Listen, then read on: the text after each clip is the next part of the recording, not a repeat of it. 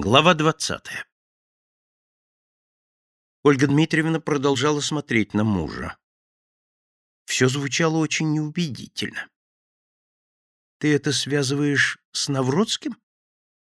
«Оленька, милая, я ни с кем не связываю. У меня нет никаких оснований связывать это ни с Навродским, ни с Андреем, ни с Витькой Буровым.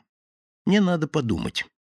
И я не хочу лишних разговоров, и потому прошу тебя никому ничего не говорить, в том числе и люди. Но ей может сказать Андрей. Скажи ему, что портфель нашелся. Все продумано. Красавцев сделал так, что он взял документы домой. Навродский увел их всех в театр. Кто-то третий похитил документы. Кто он? Этот третий некто неизвестный, проникший в квартиру, когда Андрей спал? Или Андрей сам отдал портфель сыну кладовщика Панфилова?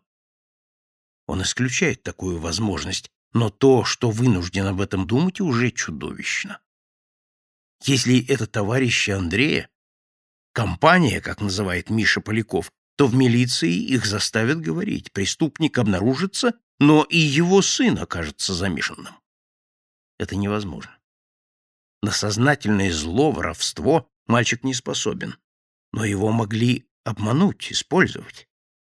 Если Андрей не замешан, то преступника не найдут. Преступником будет он, Николай Зимин.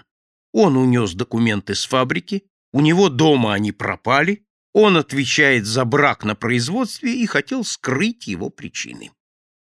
В обоих случаях он на подозрении, и дальнейшая работа на фабрике немыслима. Обратиться к Красавцеву? Тому ничего не стоит скрыть пропажу документов. Но тогда он в их руках. Тогда-то они распояшутся, покажут себя, разворуют фабрику. Следовательно, или компрометация, или шантаж. Они не добьются ни того, ни другого. Он не глупее их. Проработал на этой фабрике 20 лет, знает все возможные уловки. В понедельник на фабрике Николай Львович сказал Красавцеву, «Я просмотрел документы, но там их очень мало. Будьте добры, подберите мне все документы по браку, скажем, за последние два месяца. Кроме того, подберите все документы Навродского». Так, кажется, фамилия представителя деткомиссии.